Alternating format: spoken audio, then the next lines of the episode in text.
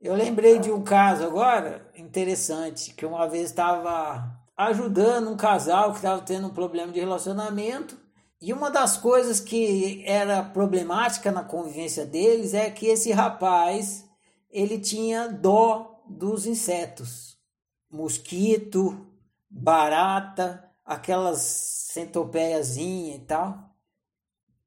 Ele não achava legal matar os insetos.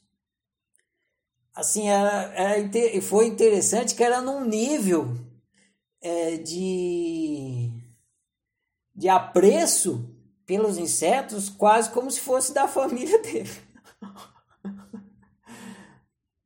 Ele pegava os insetos assim, botava no copinho, né? Quando ele via, botava no copinho e levava para fora de casa. Sempre tentava salvar os insetos, ele nunca macetava os insetos.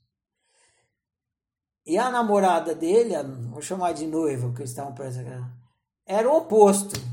Ela via um inseto, pisava, macetava, e aquilo cortava o coração dele, né?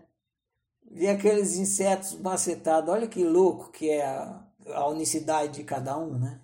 Só que ele não tinha, assim, ele não tinha muito... Ele tentava falar com ela, mas era tão estranho esse sentimento que ele tinha pelos insetos, que ela não acreditava, né? Ela falava, como que pode, não sei o quê.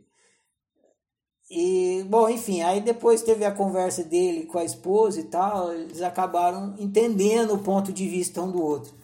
Mas olha só, é um objeto, né?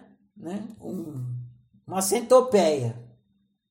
Você olha para uma centopeia, um não vê nada, viu? Sempre pisa na centopeia.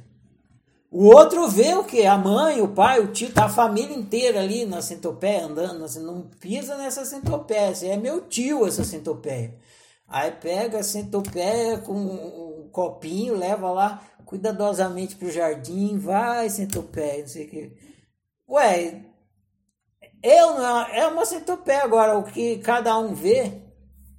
O significado que aquele objeto tem para cada um, completamente incompreensível para o outro.